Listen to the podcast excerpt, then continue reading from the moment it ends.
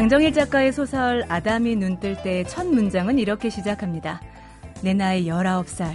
그때 내가 가장 가지고 싶었던 것은 타자기와 뭉크 화집과 카세트 라디오에 연결해서 레코드를 들을 수 있는 턴테이블이었다. 단지 그것들만이 19살 때 내가 이 세상으로부터 얻고자 원했던 전부의 것이었다.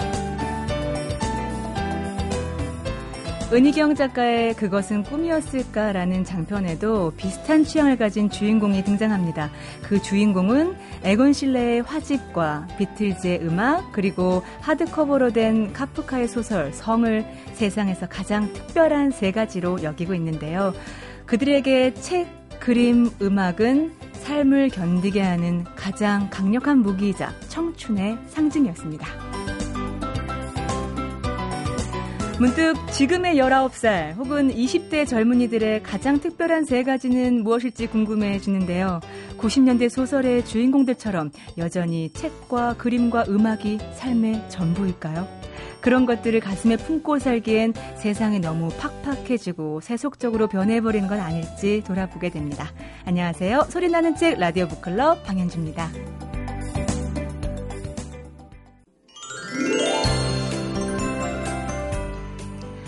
글이란 단어의 어원은 긁는다라는 동사에서 온 거라고 하더라고요.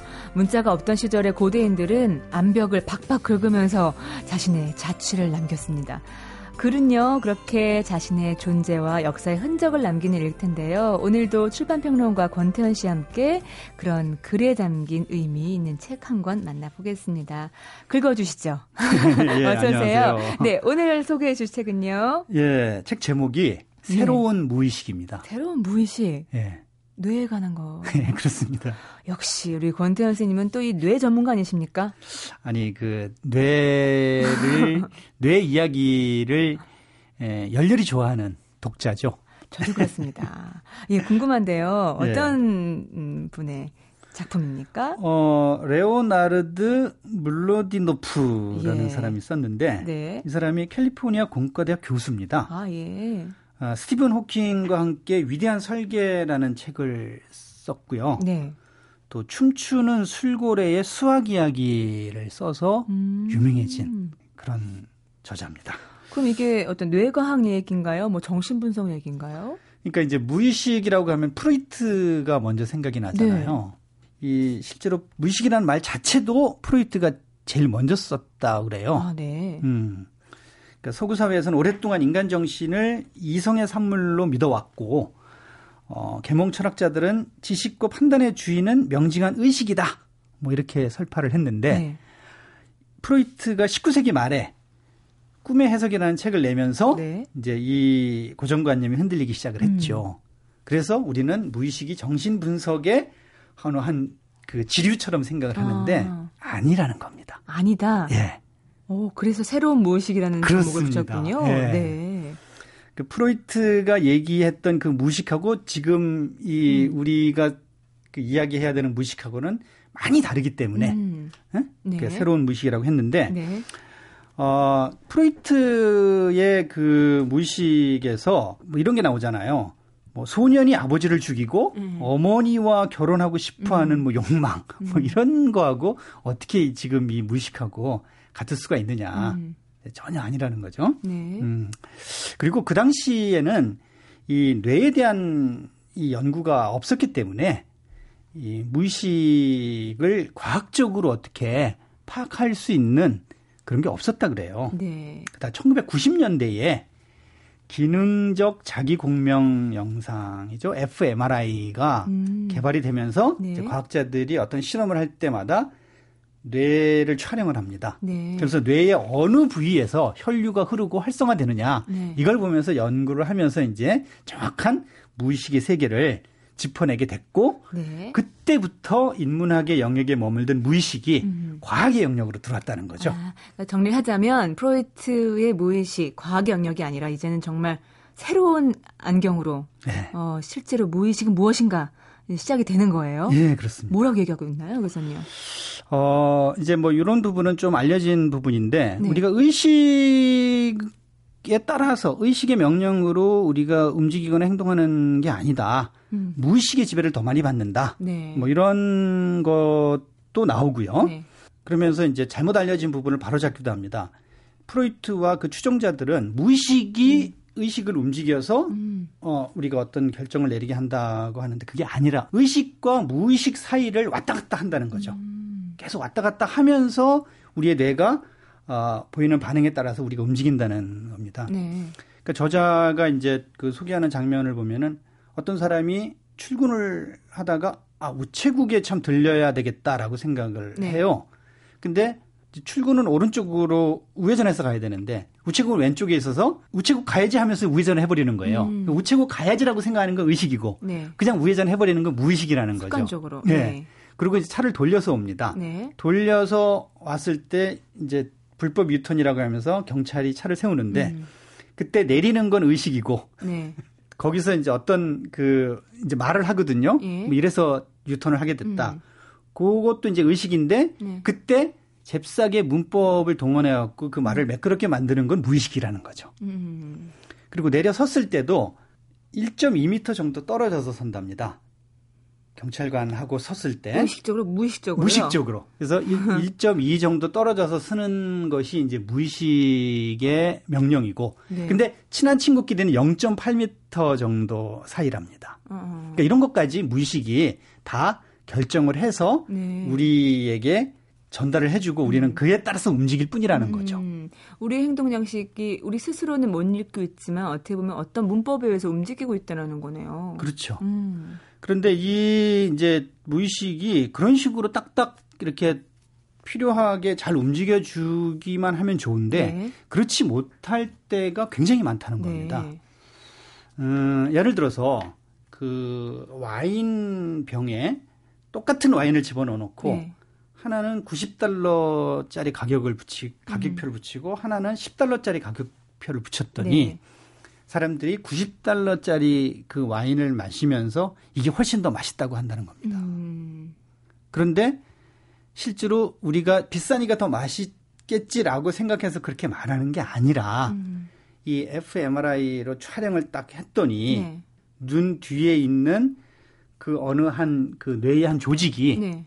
정말로 음. 정말로 이게 맛있다고 느끼는 것처럼 활성화되더라는 거죠. 음, 90달러라는 가격을 보고서요. 네. 네. 그러니까 우리의 무의식이 비싼 게 더 낫다라는 어떤 무의식이 저장된 상태이기 때문에 그런 반응이 올 수 있었다는 거죠. 네. 그리고 이제 와인을 프랑스 와인하고 독일 와인을 갖다가 음. 같이 진열을 해놓고 하루는 프랑스 음악을 틀고 네. 하루는 독일 음악을 틀어줬더니 네. 프랑스 음악을 튼 날은 프랑스 와인이 77%가 팔리고 아하. 독일 음악을 튼 날은 독일 와인이 73%가 팔리더랍니다. 네. 그러니까 우리가 이제 그런 식으로 우리 무의식이 음, 음. 우리가 합리적으로 내리는 어떤 그런 판단에 따라 움직이지 않는다는 거죠. 그렇죠. 심지어 음. 이제 그 물건을 훔친 실험이 있었는데 네. 양복을 쫙 빼입고 젠틀하게 음. 생긴 사람이 딱 물건을 훔칠 적에는 네. 신고하는 걸 주저하더랍니다. 네네네. 그런데 이제 함부로 막 이렇게 그런 음. 복장인 사람은 막 소리를 쳐가면서 음. 직원한테 신고를 하더라는 거죠. 그러니까 어떻게 보면 어떻게 당연한 것 같은데 네. 당연한 게 아니라 그 뇌 구조 안에서 그것을 지령하는 것이 있다라는 거잖아요. 그렇죠. 근데 이제 그 무의식이 사실은 어, 그렇게 막 좀 이렇게 오류도 있고 음. 오인하는 어떤 음. 그런 부분들이 많은 것 같지만 네. 실제로 그것이 우리 인간 종이 살아남기 위해서 음.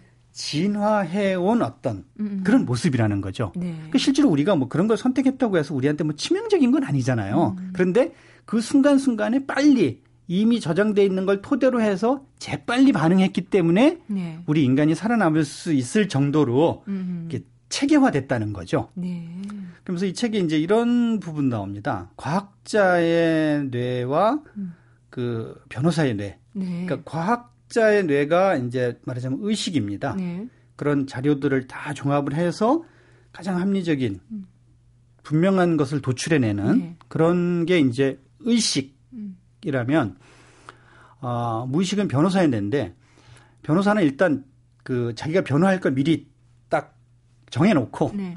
그 뒤에 아, 어떤 것은 부풀려서 음. 좀 키우기도 하고 어떤 부분은 깎아내리기도 하면서 음. 변호를 확실하게 할 수 있는 어떤 에, 그런 형태로 만든다는 거죠. 음. 그래서 우리가 무슨 일을 할 때 힘들고 어렵고 막 그 잘 되지 않고 의심을 하면서 음. 어막 갈등을 느낄 때 이게 이제 의식이라면 무의식은 아니 할 수 있어. 넌 가능해. 라는 식으로 막 어? 어 이렇게 지지를 해주는 어떤 그런 역할을 하면서 같이 예, 공존을 하고 음. 이제 일이 진행되도록 하는 거죠. 그러면서 우리가 이제 이 무의식의 세계를 어떻게 작동하는지 우리가 이렇게 알게 되면서 그러면서 이 무의식을 우리에게 유리한 쪽으로 바꿔갈 수도 있는 그런 희망까지 이야기를 하고 있습니다. 그 방법이 나오나요? 어, 그러니까 예를 들면 이런 거예요. 어떤 집단이 싫어요. 네. 싫은데 그 집단이 싫다는 어떤 인식이 음. 박혀 있을 때 그 집단하고 계속 만나서 접촉하고 이렇게 하게 되면은 네. 그게 해독제가 된다고 그러거든요. 아우, 더 싫을 것 같은데요. 아니 근데 단편적으로 네. 짧게 만났을 때는 모르는데 음. 계속 계속 접촉을 하면서 알게 되면 네. 그러니까 아는 것이 사랑하는 이해, 것이다 그러잖아요. 하게 되면 그렇게 되면은 음. 이제 그 대상에 대한 어떤 이미지가 달라져서 네. 우리 인식이 바뀐다든지 음. 이런 것처럼 어, 그런 여러 가지 설명들이 나옵니다. 과정은 쉽진 않겠네요. 새로운 무의식 오늘 어, 만나봤습니다. 책말 소식이었고요. 고맙습니다. 예, 감사합니다. MBC 라디오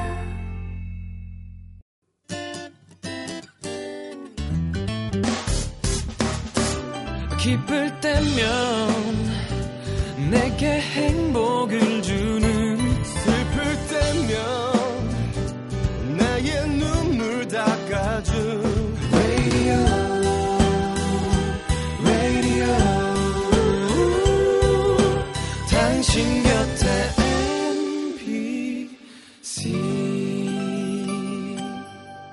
MBC 라디오는 미니와 푹 튠인 어플리케이션을 통해 모든 스마트 기기와 PC에서 청취가 가능하며 팟캐스트로 다시 들으실 수도 있습니다.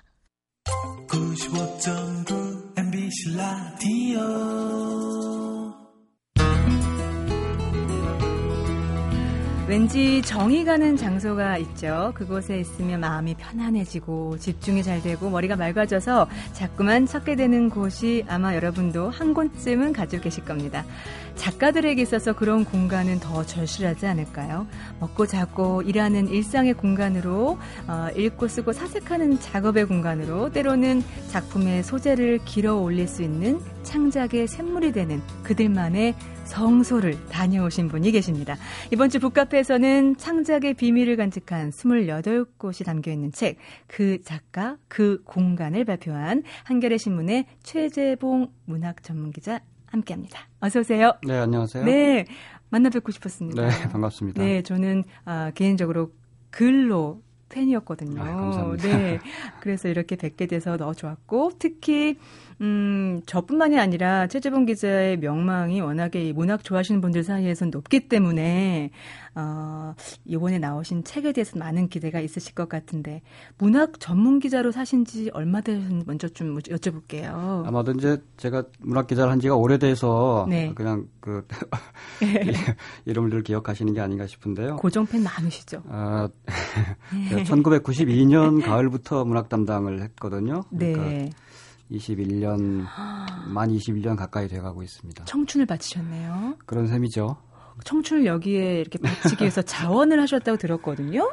이유가 뭐예요? 제가 이제 신문사 처음 들어간 것은 네. 1988년이었고요. 음. 그뭐 이렇게 기자들한테 처음에는 사회부 수습, 경찰 수습을 네. 시키지만 그 다음에 이제 부서를 배치하면서 약간의 희망 사항을 조사를 합니다. 어떤 네. 부서를 가고 싶냐. 음. 그때 제가 이제 크게 두 가지 어, 지원한 것이 이제 국제부와 문화부였고요. 네. 그래서 뭐 국제부도 사실 초반에 한 3년 반 정도 근무를 했어요. 네네. 네. 그다음 이제 문화부로 왔는데 제가 이제 뭐 대학에서 문학 전공을 했고 음. 어, 뭐 문학에 여전히 그래도 독자로서 계속 관심 가지고 네. 있었고 기왕 아, 기사를 쓴다면은 전공했고 또 좋아하는 문학에 음. 대해서 쓰면 좋겠다라고 해서 음. 문학을 지원을 했고 뭐 네. 그것이 이렇게 조직에서 받아들여져서 네. 다행히 네. 계속 하고 있는 거죠. 최재봉 기자께서 너무나 이 문학 전문 기자로 확고하게 자리를 잡으셔서 후배들이 하고 싶은데도 비집고 못 들어오는 건 아닌가요? 글쎄요, 약간 좀 그런 좀 미안한 감도 없지는 않은데, 네. 약간 뭐 변명 삼아 말씀드리자면 네. 예전에는 예. 문학 담당에 대한 그 젊은 기자들의 선망 이런 것이 꽤 있었는데 네. 요즘은 조금 덜한 것 같습니다. 아, 그래요. 예. 어, 역시 음. 영상 시대고 뭐 아. 다른 또 이렇게 즐겁고 재미있고 네. 또 중요한 그런 분야들이 많아서 그런지 예. 예, 제가 제 느낌으로는 전보다는 문학 담당을 이렇게 하고 음. 싶어하는 후배들이 많지는 않은 것 같아요. 아 이번에 쓰신 그 작가 그 공간 얘기를 좀 해보고 싶은데요. 네. 원래 신문에 연재됐던 시리즈였죠. 얼마 동안 연재가 됐나요? 이게 2011년 9월부터 2012년 9월까지 네. 어, 만 1년 동안 어. 연재를 했고 격주로 했습니다. 네. 그래서 한 26회, 7회 정도 어, 아. 이렇게 연재를 했죠. 그 시리즈 할 때는 왜 이렇게 기획 의도 같은 게 있잖아요. 네. 어떻게 쓰셨어요? 기획 의도? 어, 뭐 그 문구가 정확히 기억은 안 나지만 이제 네. 그뭐 취지는 기억나죠. 네. 역시 그 작가와 독자를 매개하는 그런 한 방편으로 음. 작, 독자들한테 작품을 직접 그 소개하는 그런 기사들도 의미 있겠지만 네. 어, 뭔가 좀 친근하게 조금 더 작가와 작품에 친근하게 다가가도록 하는 그런 음. 그 기획이 없을까 궁리하다가 네. 어, 작가들이 이렇게 거처하는 공간 네. 반드시 사는 공간만은 아니고 다양한 음. 그 공간들이 음. 있죠 작가와 이렇게 밀접한 관련이 있는 네. 그런 공, 공간을 찾아가서 그 속에 있는 작가를 한번 보여주면은 네. 어, 독자들이 그 작가에 대해서도 관심을 가지고 더 나아가서 작품도 찾아서 어, 추가로 읽게 되지 않을까 이런 네. 기대를 했던 거죠. 실제로 그래서 그 공간에 들어가 보시니 공간에 두는 영향력이 생각했던 것만큼 크던가요? 아, 사실 그랬습니다. 뭐, 뭐, 이게 미리 짐작도 어느 정도 했었고, 네. 뭐 사전 그 조사 같은 것도 물론 거쳤지만, 음. 실제로 가보니까 훨씬 더 저부터가 네.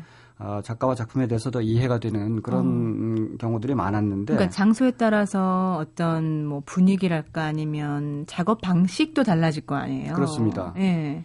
가령 이제 그 이 책으로 묶으면서 맨 앞에 네. 배치한 것이 그 소설가 김태용 씨의 네. 고시원인데 네. 고시원이라는 공간은 사실 저도 이번에 처음 가봤어요. 이 취재를 하느라고. 네네. 실제로 가서 보니까 정말 그 뜻, 그러니까 기대했던 것보다도 훨씬 더 좁고 답답한 공간이었는데.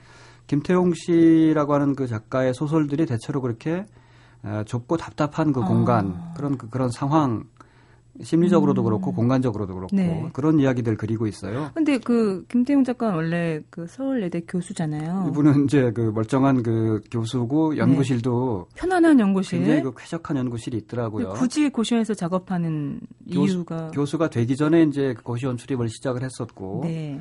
어 고시원에서 글을 쓰다 보니까 음. 그 그것이 자기한테 자기 글 쓰는 데는 맞더라 이런 어. 그, 그 얘기를 하더라고요. 근데 궁금한 게 만약에 제가 작가라면 음, 정말 비밀스러운 공간이잖아요. 어떻게 그렇죠. 보면 나의 에너지가 이렇게 응집되어 있는 곳인데 저는 공개 안 할 것 같아요. 사실 그 작가들한테 제가 이제 공간을 좀 찾아가겠으니 네. 내보여 주시오라고 얘기하는 것이 조금 무례하고 미안한 일이긴 했습니다. 네.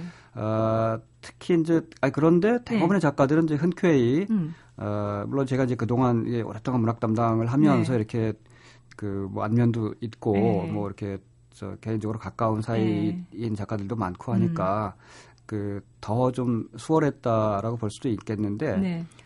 어, 그래도 이제 가령 박민규 씨 같은 경우는 네. 극구 그 공간을 공개하지 않았으면 하는 그런 아. 얘기를 계속 하는 것을 네. 저도 좀, 좀 더 이렇게 정말 궁금해가지고, 네. 어, 그몇 번 이제 설득을 하고 요청을 하고 해서 간신히 네. 들어가서 음, 본 거예요. 음. 그런데 이제 가 보니까 정말 이게 박민규답다라는 그런 네. 느낌을 받았고, 네네. 끝내고 나서 기사도 쓰고, 네. 그러고 나서 기사 쓰면서 이제 그런 생각을 또 했지만. 박민규답다라는 건 뭔가요? 가장 그, 그 인상 깊었던 것은 음. 프로다운 자세 같은 것이었어요. 어, 예. 그 공간은 그냥 글을 쓰기 위한 그런 목적으로만 음. 오피스텔이었는데 네. 어, 컴퓨터 두 대와 책상 두 개가 네. 이제 거의 전부이다시피 한 음. 나머지는 뭐 그냥 이렇게 필요 그러니까 글 쓰는데 음. 필요 없는 것들은 음. 아무것도 없는 것 같은 어. 그런 공간이었고 네. 그 마침 이제 제가 갔을 때는 지금도 아마 그럴 텐데 여전히 그 그 두 개의 책상, 두 개의 컴퓨터를 왔다 갔다 하면서 두 음. 편의 소설을 동시에 쓰고 있어서 아, 예. 그런 점도 그 공간과 그 소설 좀 작업 방식과도 좀 어, 울린다 재밌네요. 이런 생각을 음. 했었죠. 저는 그 책을 딱 받으면서 어, 앞에 목차에 많은 작가분들의 성함들을 보면서 최재봉 기자도 좀 공개하시 했더니 끝에 공개하셨더라고요. 네. 어, 근데 제일 부러웠던 건 전 그 이중 책상. 이중 책장? 책장이요. 네네네. 네. 책이 엄청나게 많으시던데요, 되게요. 사실 문학 담당을 오래 하다 보니까 뭐 네. 뭐 제가 이렇게 산 책들은 그렇게 많지는 않고 네. 어 이제 기자에게 이렇게 증정되어 오는 네.出版사들의 굳이 안 밝히셔도 되는데 예. 그런 책들이어서 좀 미안하긴 합니다만 네네. 네. 어쨌든 이제 책이 계속 그 시간이 쌓이면서 이제 네. 그 늘죠. 음. 어 그러다 보니까 이제 좁은 공간에서 이렇게 다 수용하기가 어렵고 네. 그래서 이사를 하면서 그 제 나름대로 그 꾀를 낸 게그 네. 이중 책장이었습니다. 아, 드르르 밀고 닫고 하는. 어, 저는 한민복 시인이 네. 라디오 북클럽 제가 이제 처음 진행을 하면서 첫 게스트셨어요. 어, 그래서 말로만 듣던 그 강화도의 인삼가게 가보고 싶었거든요. 네. 근데 대신 다녀오셨더라고요. 네. 얘기 좀 해주세요. 제가 2011년 가을에 에, 이제 연재 초반에 다녀왔습니다. 네. 어, 결혼하고 이제 사실 그 결혼하기 전에 혼자 네. 살던 무렵에도 이제 한번 그 강화를 갔었어요. 네. 이번 시집에도 나오는 그 동막 해수욕장에 음. 있는 양철집. 아, 유명하죠, 시인의. 네. 네. 그 집에 이제 혼자 사는 모습을 가서 보고 왔었는데, 음. 결혼한 뒤에는 그럼 어떻게 음. 생활이 달라졌을지 음. 궁금해서 네. 네, 갔죠. 네. 이제 초지 대교를 건너가면 왼쪽에 초지 인삼센터라고 이제 인삼 가게들이 모여 있는 네. 어, 그런 건물이 있는데 거기에 그, 어, 길상이네라고 하는 네. 자그마한 인삼 가게를 부인하고 같이 하고 있는 간접 거예요. 간접 광고는 아니죠? 아, 글쎄요. 이게 뭐, 그래도 시인이 하는 그 집이니까. 괜찮습니다. 이 정도는. 어, 그, 그 뭐랄까 이제 워낙 이분이 그 가난하게 네, 외롭게 맞아요. 오랫동안 살아왔던 그런 시인이라서 예. 뒤늦게 이제 나이 쉬운 살에 음. 어, 동갑내기 부인을 하고 같이 결혼을 해서 행복하게 살다는 소문은 들었는데 직접 네. 한번 보고 싶어서 예. 갔었던 거고 네. 가 보니까 정말 결혼을 잘했구나 아. 부부가 정말 그 좋은 사람끼리 잘 만났구나 이런 어. 안심이 되었고요. 근데 사실 그 팬의 입장에서는 그 함신의 그 해맑던 글이 어떤 생활인 음. 인상을 파는 생활인을 네. 변해서 혹시 좀 팍팍해지지 않을까 네. 걱정하시는 팬들도 적지 않으셨단 말이에요. 근데 이제 그 한민복 시인이 뭐 저 저 글을 보면 알고 또 사람 만나보면 더 아시겠습니다만 네. 정말 그 순수와 순수 그 자체라고 할 수 있는 맞아요. 그런 심성을 가진 분이고 음. 결혼하고 생활인이 되었다고 해서 가령 뭐 이렇게 그냥 각박해지거나 음. 뭐 이렇게 아닌 말로 정말 돈만 밝히는 네. 그런 그런 식의 속물이 되거나 이럴 네. 사람은 절대로 아니고 네. 만나보니까 뭐 가게에 이제 가게는 부인이 이제 전적으로 그 담당 그 맡고 네. 있고 이제 한민복 씨는 어, 조금씩 필요할 때 이제 음. 도와주고 뭐 그런 정도로 네. 이렇게 관여하고 있고요. 근데 그 공간에서 나온 시가 사실 네. 이번 시집 새로운 시집에 많이 실렸는데 또 다른 감동이더라고요. 그렇습니다. 네. 그러니까 이제 저울이라든가 뭐 맞아요. 뭐 계량 음, 계량 음. 계통이라고 할까 이제 음.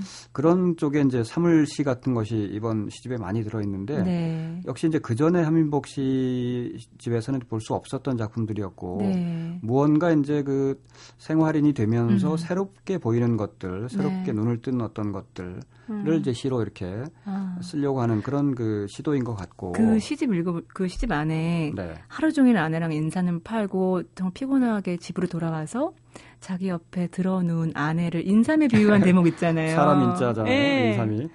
그런가 하면 자신의 공간을 산속으로 꾸민 작가들도 있더라고요. 그렇습니다. 대표적인 분이 소설 만다라로 유명한 김성동 네. 작가시죠. 네. 이분이 있는 집은 이제 그 경기도 양평에 있습니다. 네. 아, 아, 청운면에 있는 음. 산골짜기에 있어요. 네. 집 이름이 이제 비사라냐. 비사란야. 라냐. 한자로 이제 써 있습니다. 네. 아, 비자는 아닐 비고 사자는 절사자인데. 네. 그 라냐도 역시 한자지만 이 라냐라고 하는 말은 한자어는 절을 가리키는 그, 그 불가의 용어라고 합니다. 무슨 뜻이에요? 절이 아닌 절. 절. 그렇죠.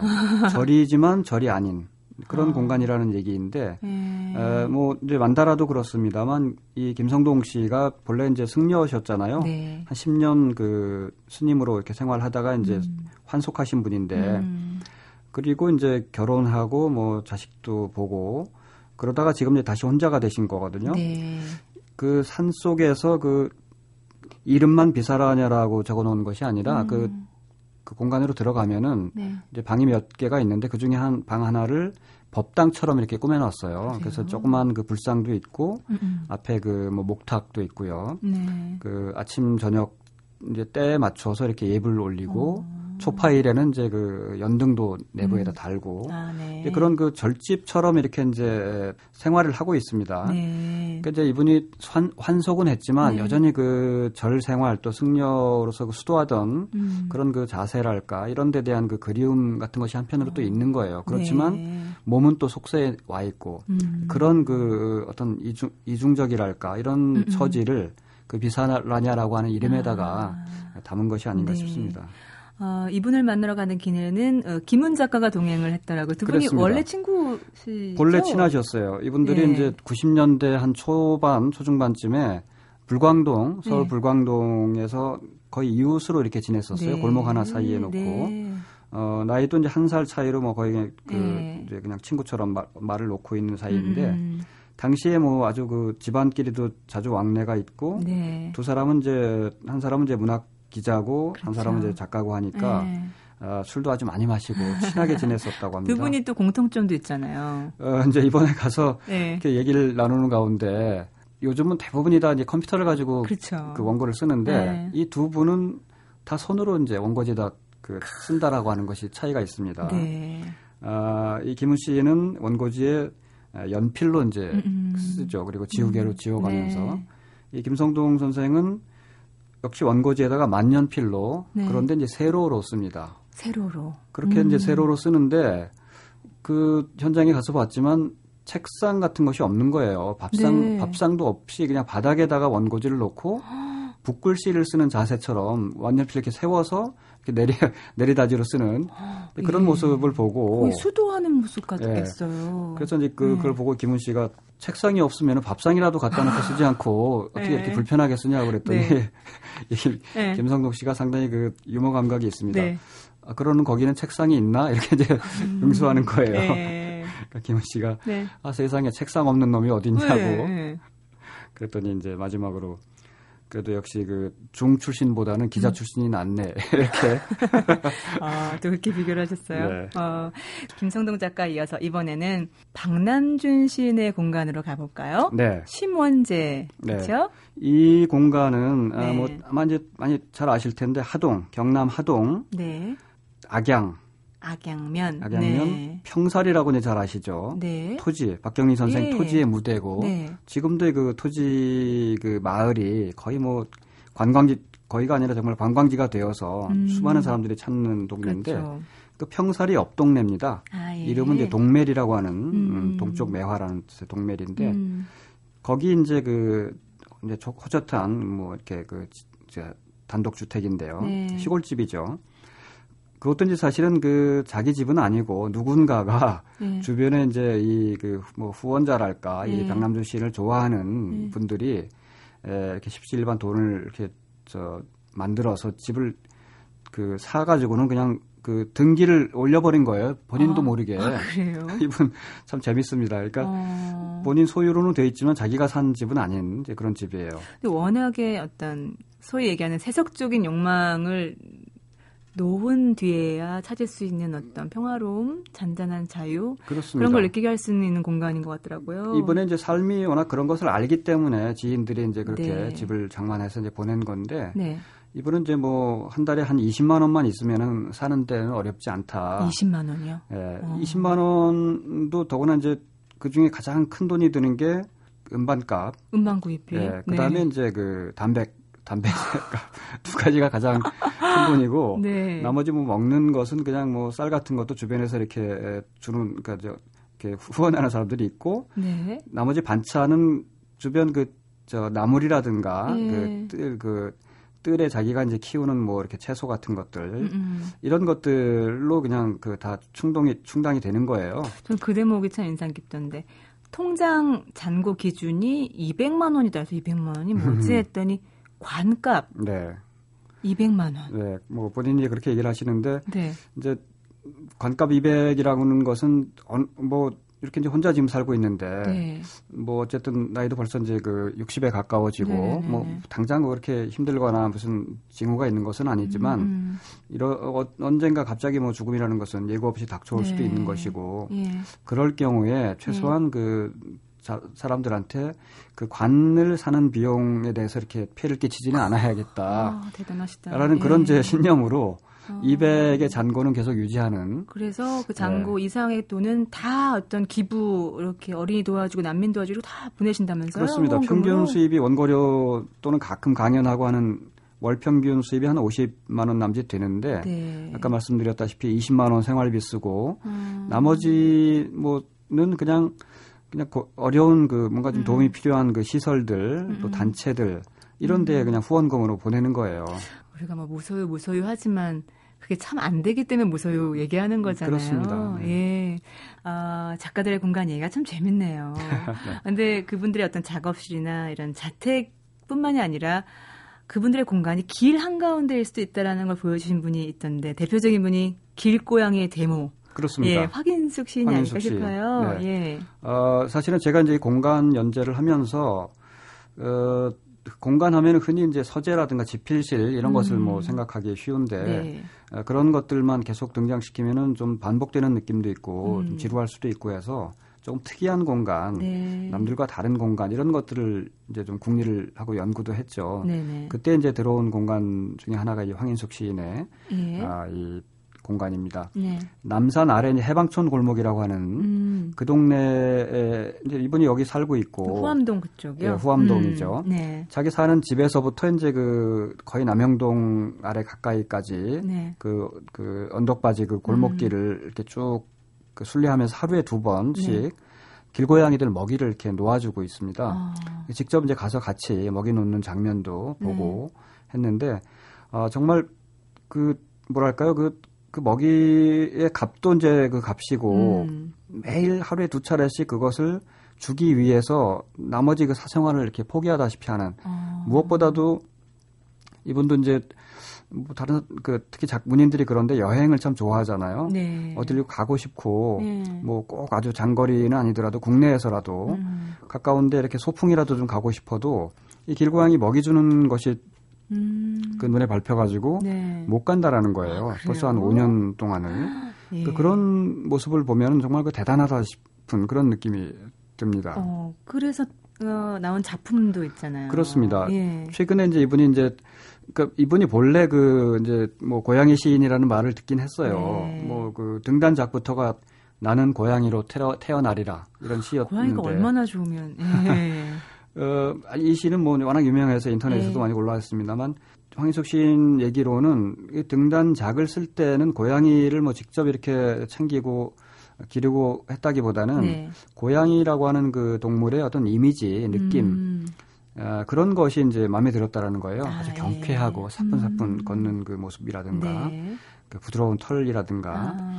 뭐 이런 또 모양 그 눈 같은 거 뭐 이런 음. 어떤 이미지로서 이제 고양이가 마음에 들어서 그것을 음. 시로 쓴, 썼는데 네. 지금은 이제 그것이 아니라 실제로 길고양이들을 밥을 주고 그 중에 이제 세 마리는 직접 챙겨서 이제 자기 집에서 이렇게 네. 기르고 있거든요. 네네. 그 길고양이 중에서는 이제 길고양이라는 게 사람을 피하긴 마련인데 음. 이 황인숙 시인은 워낙 매일 먹이를 주니까 알아보고 다가와서 이렇게 몸을 부비고 하는 그런 고양이들도 음. 봤습니다. 어, 작가들 같은 경우는 음, 그 작가 그 공간 안에서도 읽혀지는 부분이지만 특히 고향에 대한 네. 어떤 네. 이끌림 이런 것들이 특별히 많이 눈에 띄는 것 같아요. 고향으로 돌아간 분들이 뭐 많습니다. 한창훈 작가도 네. 나왔죠? 예. 한창훈 씨가 이제 검은도 어, 고향에 돌아가서 네. 살고 있고요. 음. 번역하시는 김석희 선생도 이제 그 서울 인천에서 생활하다가 음. 환갑지음해서 제주 고향으로 네. 돌아가서 역시 계속 일을 네. 하고 있고 뭐 그밖에 뭐 유용주, 한승원, 뭐 김도연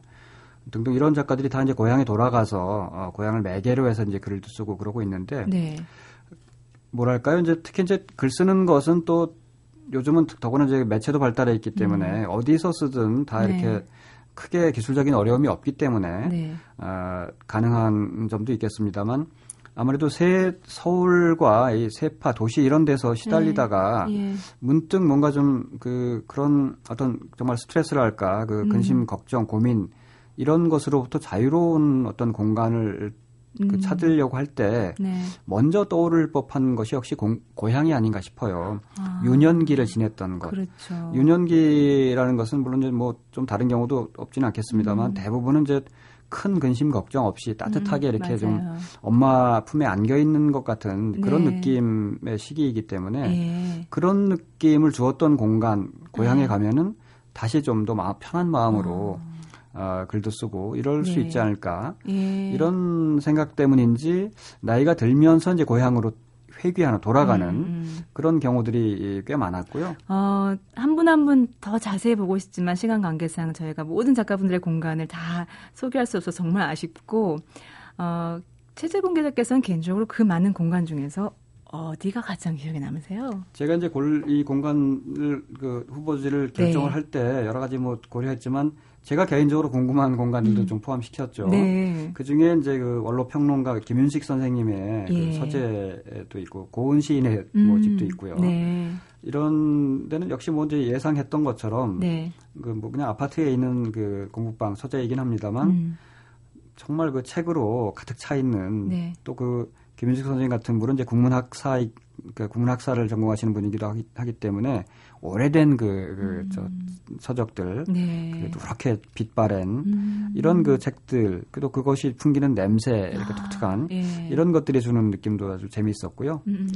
사실 많은 독자분들이 최재봉 기자에 대해서 궁금증도 많이 갖고 계셔서 이 책을 보실 것 같은데 네. 어, 워낙에 뭐 영어 실력도 뛰어나셔서 번역서도 내셨고 또 문학 작품을 주제로 쓰신 책도 있고 또 기사를 묶은 책도 있으시고요. 근데 네. 남다른 기대는 어, 기자를 하다가 소설가가 된 김윤 작가처럼 언젠가는 소설을 쓰지 않으실까 이런 기대 해도 됩니까?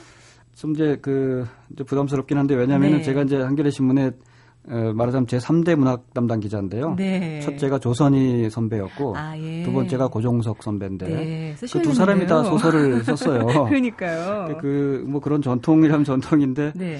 에, 써야 되지 않나 이런 압박감을 느끼긴 합니다만 뭐 누구의 압박이 때문에 아니고 마음의 소리가 재봉아 써라 써라 이렇게 하나요? 지금 생각으로는 이제 퇴직한 뒤에나 좀 한번 고려를 해볼까 아, 하고 있습니다. 기대해 보겠습니다. 네 오늘 북카페에서는 이 문학이 탄생하는 작가들의 성소를 탐색할 수 있는 책 그 작가 그 공간의 저자이신 한겨레 신문의 최재봉 문학 전문 기자와 함께했습니다. 데려가셔서 고맙습니다. 아, 감사합니다. 감사합니다. 부부싸움을 가장 많이 하는 날이 바로 주말이라고 하죠. 떨어져 있을 때보다 같이 있으면 오히려 싸울 구실이 더 생긴다는 증거일 텐데요. 그래서 그 작가 그 공간에 실려 있는 한민복 시인의 부부라는 시 읽어드릴게요. 긴 상이 있다. 한아름에 잡히지 않아 같이 들어야 한다. 좁은 문이 나타나면 한 사람은 등을 앞으로 하고 걸어야 한다. 뒤로 걷는 사람은 앞으로 걷는 사람을 읽으며 걸음을 옮겨야 한다. 잠시 허리를 펴거나 굽힐 때 서로 높이를 조절해야 한다. 다 온 것 같다고 먼저 탕 하고 상을 내려놓아서도 안 된다. 걸음의 속도도 맞춰야 한다. 한 발 또 한 발. 자, 한 발 또 한 발. 부디 서로의 보폭을 맞추는 하루 보내시기 바랍니다. 지금까지 소리나는 책 라디오 북클럽이었고요. 저는 방현지였습니다.